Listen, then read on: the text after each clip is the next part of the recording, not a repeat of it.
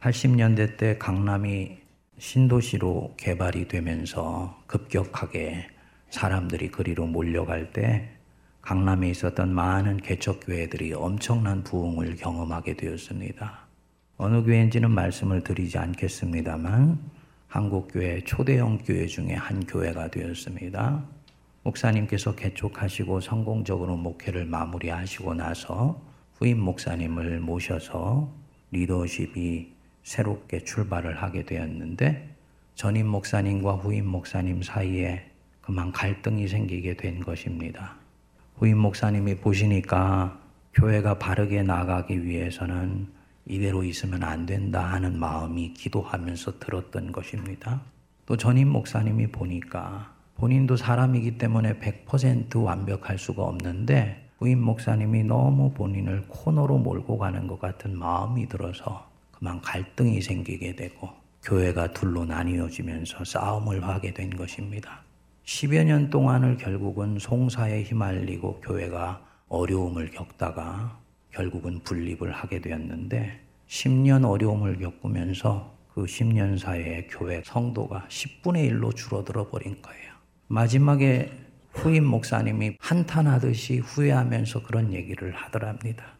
이렇게 될 줄 알았다면 내가 애초에 시작하지 않았어야 되는 것인데. 그 얘기를 들으면서 제가 굉장히 많은 것들을 생각하게 됐습니다. 여러분 이상하지요? 후임 목사님도 그 마음속의 동기는 불순하지 않았다고 생각을 합니다. 하나님 앞에 바르게 목회하고 싶은 마음이 있었던 거죠.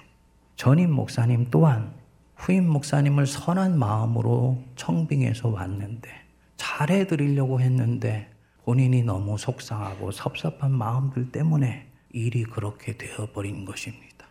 두 그룹 사이의 동기는 각자를 살펴보면 하나님 앞에 봤을 때 잘못된 부분이 심각하게 없는 것인데 결과는 그렇게 돼서 하나님의 영광을 가리우고 교회는 반쪽이 나버리고 성도들은 엄청난 시험에 드는 이런 일들이 생기게 된 것입니다. 여러분 도대체 여기 안에 무슨 일이 벌어지고 있었던 것일까요? 오늘 우리에게 주신 본문 말씀을 보면 우리 주변에 일어날 수 있는 그런 현상에 대해서 이해할 수 있는 대단히 중요한 현실 인식이 있다는 것을 우리 예수님이 우리에게 가르쳐 주십니다. 24절을 여러분 보시면 예수께서 그들 앞에 또 비유를 들어 이르시되 천국은 좋은 씨를 제밭에 뿌린 사람과 같다. 천국 비유에 대해서 설명을 하시는데 하나님의 나라 즉 천국은 자기가 소유하고 있는 밭에 씨를 뿌리는 것과 마찬가지다. 그런데 그 씨를 뿌리고 난 뒤에 사람들이 자는 동안에 원수가 와서 씨 뿌린 곡식 가운데 가라지를 함께 뿌리고 갔습니다. 자라는 동안엔 몰랐는데 싹이 나고 결실하는데 보니까 좋은 곡식 외에도 가라지도 함께 보였던 것입니다. 종들이 충직했던 것 같아요. 속이 상해가지고는 주인에게 달려와서 물었습니다. 주님, 밭에 좋은 씨를 뿌리지 아니하였나이까? 그런데 도대체 가라지가 어디서 생겼습니까? 그랬더니 우리 예수님이 뭐라고 말씀하셨습니까? 28절 앞부분 한번 읽어보겠습니다. 시작. 주인이 이르되 원수가 이렇게 하였구나. 거기까지. 주인이 이르되 원수가 이렇게 하였구나. 저 가라지가 어디서 생긴 것이냐? 원수가 뿌린 것이다. 무슨 말이냐? 주인은 주인의 일을 하고 종은 주인의 명령을 따라서 신실하게 곡식을 뿌렸는데 주인도 아니고 종도 아닌 그 어떤 인격적인 힘이 있어서 하나님의 일이 이루어지는 것을 막고 인간 영혼이 좋은 결실을 맺지 못하도록 방해하는 힘이 있더라. 예수님은 이것을 읽어서 뭐라고 얘기하신다고요? 원수가 그렇게 하였구나. 아까 그 교회의 일로 돌아가 보면 둘 다 선한 동기로 주님의 일을 한다고 했는데 결과적으로는 하나님의 영광을 완전히 박살내는 모양이 만들어지게 된 것이지요. 이 말씀을 그대로 그 현장으로 가져가 보면 누가 결국은 그렇게 한 것입니까?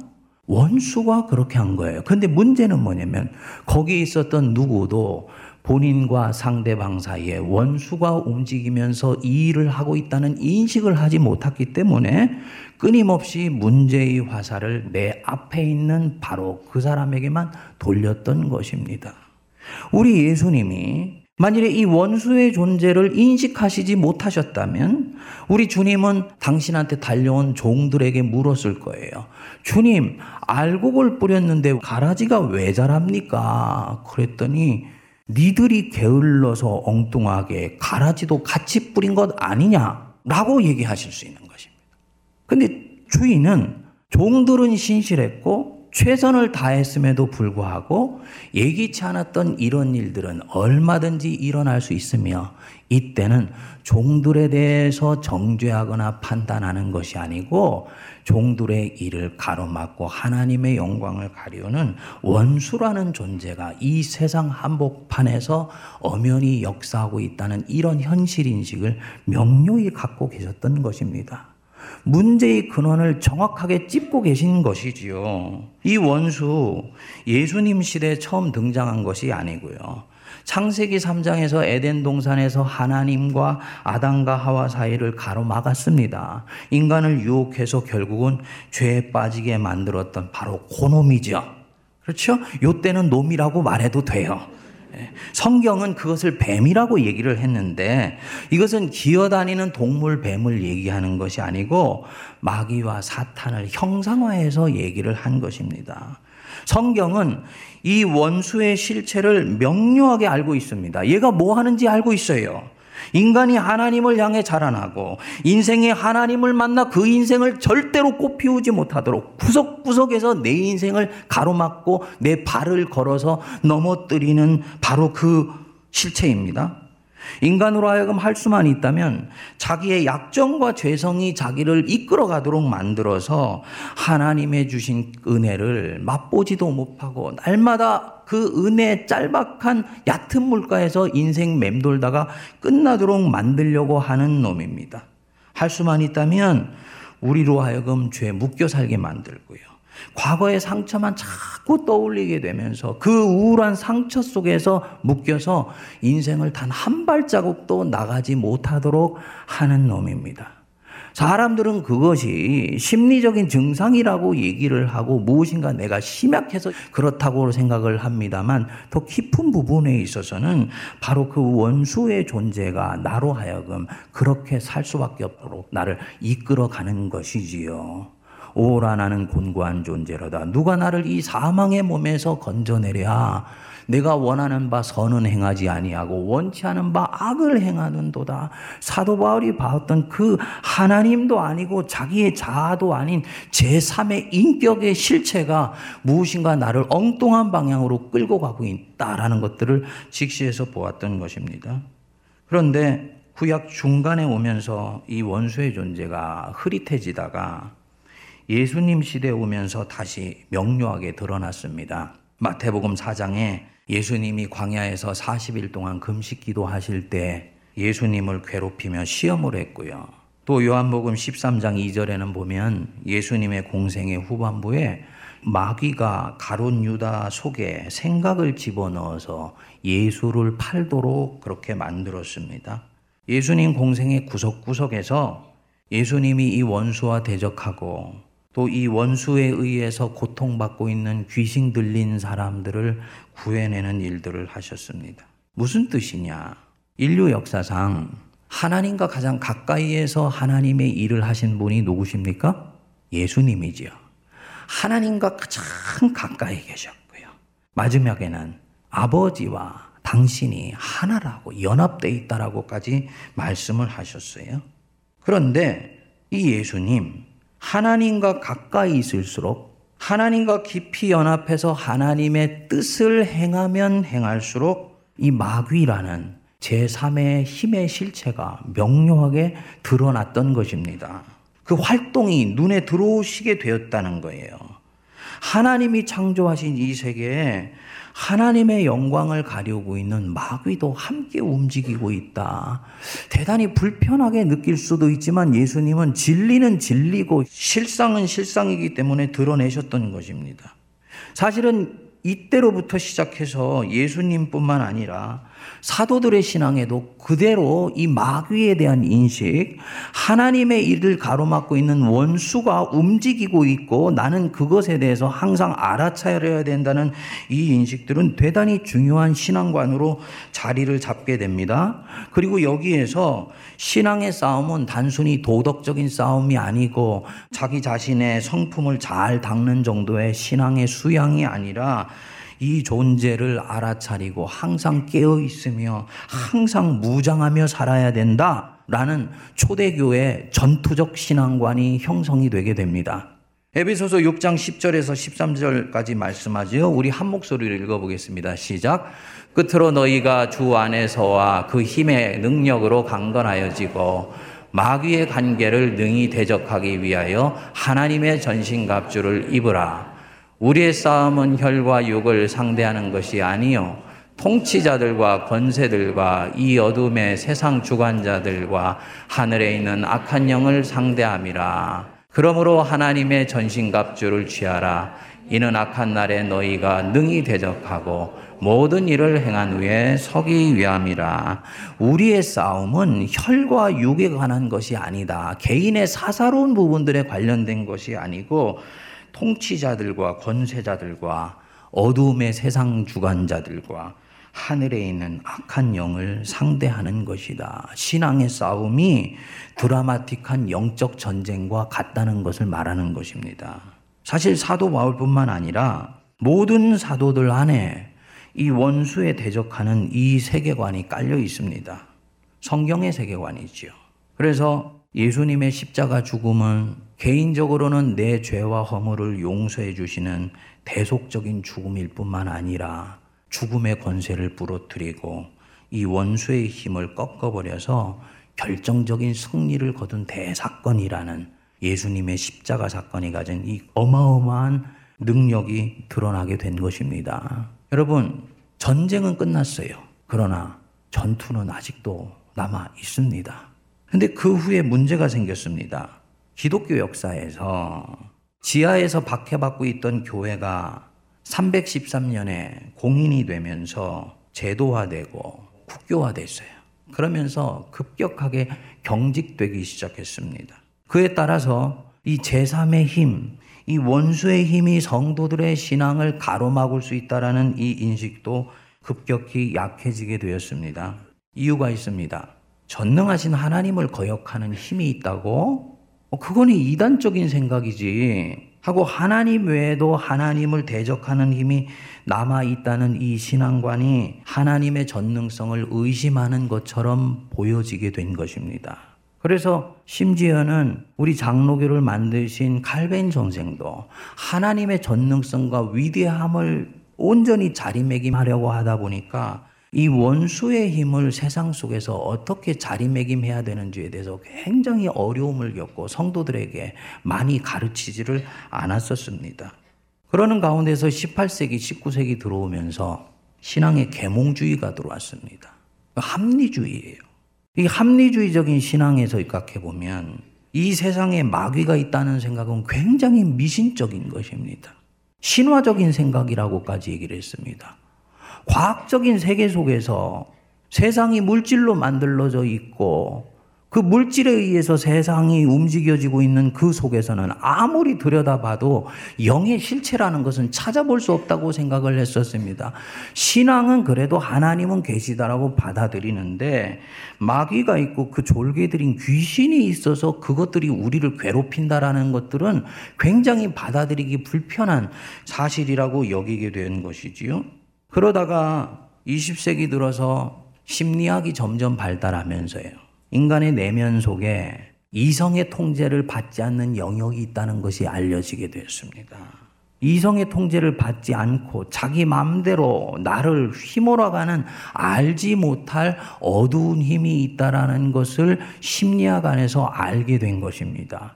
그리고 사람들이 비로소 이것은 무엇으로도 설명되지 않으니까 이것은 하나님도 아니고 인간의 자아도 아닌 다른 무엇에 의해서 움직이는 힘이구나. 그래서 그것을 이름 붙이기를 데모닉 파워다. 악마적인 힘이다라고 명명하여서 비로소 이 실체를 조금 명료하게 믿지 않는 사람들도 인정하게 되는 것입니다. 20세기에 아우슈비츠 유대인 학살을 거치고요. 1, 2차 세계대전을 거치고 스탈린이 2천만, 3천만 명이 되는 소련의 국민들을 죽이는 것을 보면서 인간이 만든 제도나 이념이나 이데올로기가 엄청난 사람을 죽이는 악마적인 힘이 있다는 걸 다시 인정할 수밖에 없게 됐습니다. 그래서 오늘에서는 원수의 실체에 대해서 좀 더 성경적으로 인정하고 받아들이는 그런 단계로 접어들게 된 것입니다. 사랑하는 여러분, 목사님이 뭐라고 말씀하시든 그럼에도 불구하고 에이, 저는 그런 것들 믿지 않습니다. 받아들일 수가 없습니다. 그건 신화이고 미신입니다. 여러분 그 생각은 자기 신념이고 가치관일진 모르지만 진리가 아니고요.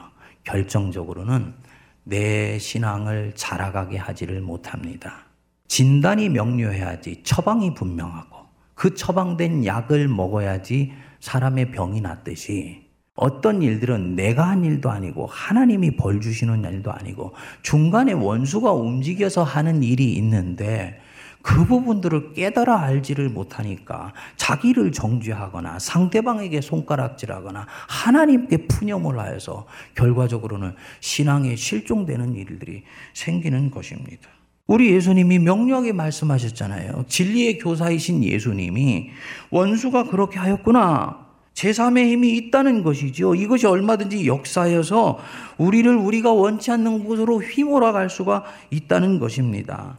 하나님의 뜻을 진지하게 쫓으려고 하면 쫓으려고 할수록 이 힘의 실체는 자기 자신의 모습을 서서히 드러내게 되어 있어요. 예수님처럼 하나님의 일에 치열할수록 영적인 일들에 치열하게 몸부림칠수록 하나님의 일을 방해하는 이 힘의 실체가 있다는 것도 명료하게 드러납니다. 마치 전에는 그림자가 흐릿했는데 빛의 근원에 가까이 가면 가까이 갈수록 그 빛에 비친 그림자가 마침내 진하게 드러나는 것과 똑같은 이치입니다. 부담스러운데 여러분 두려워할 필요는 없습니다. 우리가 깨어 있어서 이 원수의 움직임을 알아차리고 몇 가지만 마음에 유념하면 오히려 이것 때문에 신앙에 승리할 수가 있습니다. 첫 번째로는 하나님의 일이 강하게 일어나려고 하면 할수록 그것에 역행하는 원수의 역사도 움직이기 시작한다는 것입니다. 원수의 본질이 뭐라 그랬죠? 하나님의 영광이 한 성도를 통해서나 공동체를 통해서 절대로 일어나지 못하도록 하는 것이 원수의 본질이에요. 그러니까 교회나 성도가 혹은 한 단위의 공동체가 하나님을 향해서 깨어나기 시작하면 그때는 나만 깨어나는 것이 아니라 누구도 같이 깨어난다? 원수도 같이 깨어나서 본격적으로 움직이기 시작합니다. 루터가 종교개혁을 시작할 때 이 마귀가 지독하게 자기 앞에 와서 괴롭혔다고 얘기를 했습니다. 나중에는 루터가 너무너무 힘드니까 마귀야 물러가라 하고 잉크병을 집어던졌다는 얘기는 아주 유명한 일화지요. 평소에는 아무 일 없으니까 예배당 꼭대기에서 꾸벅꾸벅 졸아요. 그리고 교회는 그런 것이 있는 줄도 모릅니다. 그런데 성도가 깨어나기 시작하면 얘가 실체를 드러내기 시작하는 것입니다. 성도 한 분이 주일날 오랜만에 예배를 통해서 말씀을 통해서 큰 은혜를 받았습니다. 이 말씀과 예배 때문에 삶의 중요한 전기가 만들어질지도 모른다는 소망을 가지고 이 예배당 바깥을 나갔는데 주차장을 나가니까 누가 내 앞에 차를 대어놓고 빼지를 않는 거예요. 한 번도 이런 일이 없었는데 그날 그 일이 일어난 것입니다. 화가 머리끝까지 나서 받은 은혜가 다 날아가 버릴 지경이 되었지요. 또 오랜만에 생전 교회 가지 않던 사람이 마음을 먹고 무슨 마음인지 교회를 나오려고 하는데 그날 따라서 아내가 내 마음을 자꾸 긁어대는 말을 하는 것입니다. 예배에 가고 싶은 마음이 다 날아가 버렸어요. 여러분, 이런 일들이 자주 일어나지요. 그 일이 우연히 일어난 일이라고 생각이 되세요? 아니지요. 내가 은혜를 받아서 내 삶이 새롭게 변화되고 내 인생을 통해서 이제 하나님이 영광 받으시려고 하니까 원수가 움직이기 시작한 것입니다. 그래서 이 현상의 실체를 명료하게 알아차리셔야지 됩니다. 둘째로 원수는 위장과 은폐의 천재입니다. 우리가 왜 얘를 못 알아보냐면 얘는 은폐하고 위장하는 데는 천재예요. 그래서 고린도 후서 11장 4절에도 보면 사탄도 자기를 뭐라고 한다고요? 광명의 천사로 가자. 원수가 우리 앞에 나타날 때는요. 천사의 모습으로 나타날 수 있다. 이거 굉장히 중요한 부분입니다. 천사이기 때문에 내 마음을 활짝 열고 받아들일 수밖에 없도록 나타날 수 있다는 얘기입니다. 절대로 자기 자신의 실체를 있는 그대로 보이지 않아요. 우리가 생각할 때는 원수는 무슨 뭐 뿔이 달리고 검은 망토를 입고 입에 피를 질질 흘리는 뭐 이런 모습으로 나타날 것이다. 아니죠. 만일에 그런 모습으로 뱀이 아담과 하와 앞에 나타났다면 그 말에 속지를 않지요. 자기 모습을 철저히 은폐해요. 자기가 정말 굉장히 소중하고 중요한 진리의 교사인 것처럼 우리에게 와서 이야기를 합니다. 그렇기 때문에 그가 얘기할 때는 이것에 대한 분별력을 갖고 있지 않으면 원수가 나에게 얘기하고 있다라고 전혀 인식을 하지를 못합니다. 뱀처럼 사람 속에 생각을 집어넣어서 간접적으로 움직이게 만듭니다. 그래서 움직일 때는 내가 주체가 되고 내가 판단하고 결정해서 움직인다고 생각하지 원수가 나에게 생각을 집어넣었다라고 처음에는 인식하지 못하는 것입니다. 위장한 것이지요. 주차장에서 일어난 일처럼 우연을 가장해서 일이 일어나게 됩니다. 그렇기 때문에 어느 날 기분 나쁜 환경이 나를 확 덮쳤다고 생각을 하지 원수가 움직였다고 생각하지를 않는 것입니다. 상황과 환경 속에서 숨어서 움직입니다. 어떤 경우에는 누군가를 통해서 나에게 생각을 집어넣어 주는데 나를 통해서 얘기하는 그 목소리가 굉장히 부드럽고 달콤하고 내가 그 일을 따라가면 정말 좋은 일들이 일어날 것처럼 그 순간은 나를 매혹되게 만드는 거예요. 심지어는 시험당하신 예수님한테처럼 성경 말씀을 가지고 유혹을 하기도 합니다. 그래서 거룩의 포장을 쓰고 유혹을 하는 것입니다. 313년에 교회가 국교화되고 난 뒤에 루터가 종교개혁을 하기 전까지 중세 거의 한 천년의 기간 동안을 교회가 이 원수의 존재를 잊어버렸다고 하지 않았습니까? 어떻게 해서 그런 일들이 일어났을까요? 교리의 뒤에 숨어서 역사한 것이에요. 그만큼 교회가 잠자고 있었다는 얘기지요. 여러분, 그렇기 때문에 성도는 늘 깨어 있어야 되고요. 늘 분별할 수 있어야 됩니다.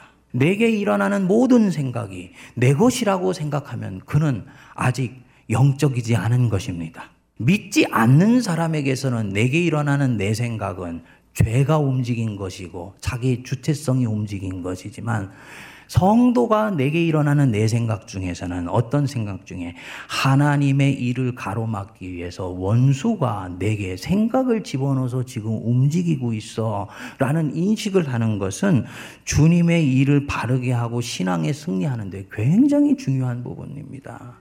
아까 그 교회에서 싸웠던 두 당사 중에 단 한 사람만이라도 지금 원수가 내 속에서 움직여서 나로 하여금 상대방에 대한 적개심을 불어넣어주고 있다고 알아차릴 수 있었다면 그 교회는 그렇게까지 가지 않을 수도 있었을 것입니다. 그런데 위장과 변장의 천재인 이 원수의 속아 넘어가서 자기는 옳고 자기는 정의롭고 자기는 정말 합당하다고만 생각하면서 달리는 두 기차가 정면에서 충돌해 버린 그런 모양이 되었던 것이지요. 세 번째로는 원수의 존재를 알아차린 순간 그 힘은 무력화되기 시작합니다. 아, 이거 원수가 내게 넣어주는 생각이구나. 라고 알아차린 순간이요. 그 힘이 순식간에 날아가 버려요. 아까 그 주차장에서 화가 난 사람, 가만히 생각해 보니까, 어, 원수가 내 은혜 지금 빼앗아 가려고 이러고 있을지도 모른다는 생각이 드는 것입니다. 근데 그것을 알아차린 순간, 이 상황에 대해서 가졌던 이 분노와 화로부터 내가 노임받게 되는 것입니다. 원수의 힘이 없어진 거예요. 넷째로는 원수가 원하는 것과 반대 방향으로 가면 그것이 하나님의 은혜를 향해 가는 길입니다.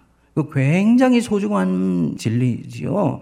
원수가 지금 내 상황과 환경 속에서 어떻게 움직여 가고 있다는 것들을 알게 되면 그것과 반대 방향으로만 가면 그것이 은혜를 향해 가는 길이고 하나님의 뜻이 지금 내 인생을 통해서 이루어지는 순간이 되는 거예요.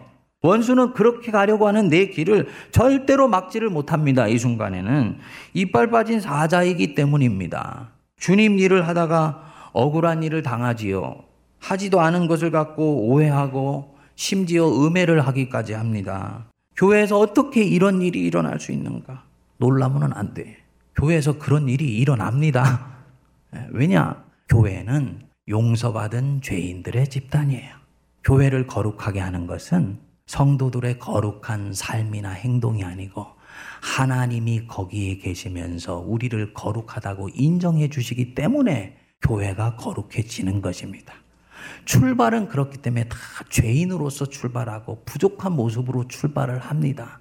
주님의 그 거룩하신 은혜 때문에 성도는 조금씩 조금씩 시간이 지나면서 거룩해지는 거지요. 그렇기 때문에 교회 안에서 절대로 일어나지 않아야 되는 일들이 일어났다고 속상해하고 안타까워하고 한탄하면은 안 되는 거예요.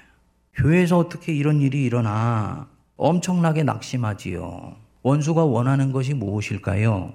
바로 낙심해서 주님의 일을 포기하게 만드는 것. 그게 원수가 원하는 것입니다. 어떻게 해야 됩니까? 반대로 가면 됩니다. 반대로. 별일이 없는 듯이 최선을 다하는 거예요. 억지로 더 하려고 하지 말고 내가 할 수 있는 분량에서 주님께 도와달라고 하면서 최선을 다하는 것입니다. 그래서 갈라디아서 말씀을 붙들고 우리가 선을 행하되 낙심하지 말지니 포기하지 아니하면 내가 이르러 하나님이 이루시고 거두실 것이다. 붙잡으면서 최선을 다하는 것입니다. 그럼 이 사람 하나님이 기뻐하십니다. 하늘에서 상이 이분한테는 큽니다. 주차장에서 원수의 움직임을 알아차렸지요. 어떻게 합니까? 분노의 마음 가라앉히고 오히려 마음을 굳게 잡아서 마음을 평안하게 하면서 뒤늦게 차를 빼러 온 사람에게 아이고 무슨 일이 있으셨나 봐요. 차 빼주셔서 감사합니다. 평소보다도 더 상냥하게 너스레를 떨면서 유쾌하게 얘기를 하고 그 사람을 보내주는 것입니다. 그럼 그 차 보내고 나면 받은 은혜가 얼마나 크고 귀하게 느껴진지 모릅니다. 왜냐? 은혜를 수동적으로 받았을 뿐만 아니라 그 은혜를 내가 지켰기 때문에 이 사람이 이때 승리한 것입니다. 그리고 그때 받은 그 은혜가 이 사람의 삶에 새로운 전기를 만들어주게 되는 것입니다. 사랑하는 여러분, 깨어 있으셔야지 돼요. 깨어 있으셔야 돼요. 원수는 어떤 중요한 일들이 일어나기 시작할 때 움직이기 시작합니다. 세문안 교회는 영적 전환기 아닙니까? 정말로 중요한 일들이 일어날 수도 있고 비상할 수도 있는 절호의 기회이기 때문에 교회가 희망에 부풀어 있는 만큼 원수도 움직이기 시작한다라는 것들을 염두에 두셔야지 됩니다. 그래서 이런 때일수록 더 기도해야 되고요. 성도의 마음을 하나로 합치는 것을 가로막는 내 마음 속에 일어나는 그 어떤 분심도 원수가 움직이고 있는 것은 아닌지 한번 의심해 봐야 돼. 그래서 이런 때일수록 여러분들이 담임 목사인 저나 우리 장로님들을 위해서 더 많이 기도해 주셔야 되고요. 교회가 하나 될 수 있도록 힘을 모아야 되고요. 무엇보다도 기도에 힘써서 혹시라도 내 안에 있는 영혼의 잡티가 교회에 걸림이 되어 있지 않도록 깨어 있어야 되는 것입니다. 베드로전서 5장 7절 8절 말씀하지요. 대적마귀가 우는 사자같이 두루 다니며 삼킬 자를 찾나니 너희는 믿음을 굳게 하여 그를 대적하라. 공동체, 개인, 하나님께 쓰임 받으려고 할수록 원수는 움직이기 시작한다. 깨어 있어야 되고 그래서 기도해야 됩니다. 우리 예수님이 이 원수의 실체를 명료하게 아시고 대적하듯이 이 움직임들을 일상 속에서 잘 알아차리면서 오히려 그 원수의 움직임과 반대 방향으로 내 자신을 끊임없이 들여서 하나님의 영광을 드러낸 삶을 사시기를 주의 이름으로 축복드립니다. 기도하겠습니다. 거룩하신 하나님 아버지, 은혜를 감사드립니다. 사랑하는 성도들, 거친 인생을 살아가며 때로는 내 자신의 연약함과 죄악 때문에 하나님 마음 아프게 하나 한 걸음 새로운 신앙의 진전을 하려고 할 때마다 이런저런 원수의 움직임들이 마음을 뒤흔들으며 나를 낙심시키며 무력화하는 그 영혼의 진실도 바르게 알게 하여 주셔서 합당하게 대처할 수 있도록 은혜를 내려 주옵소서. 원수가 이렇게 하였구나. 그 실체를 명료하게 아시고 자기의 사랑하는 종들을 나무로 하시지 아니하시며 자기 자신이 깨어있지 못했던 것들에 대해서 자책하지 아니하시고 오히려 그 원수의 실체를 알아 오히려 바르게 대처하셨던 우리 예수님의 마음으로 내 인생에 닥치는 크고 작은 문제를 하나님의 뜻을 따라 분별하며 진행하게 하여 주옵소서. 그리하여 믿음의 날마다 승리하는 거룩한 성도들 되게 하옵소서. 예수님 이름으로 기도하옵나이다. 아멘.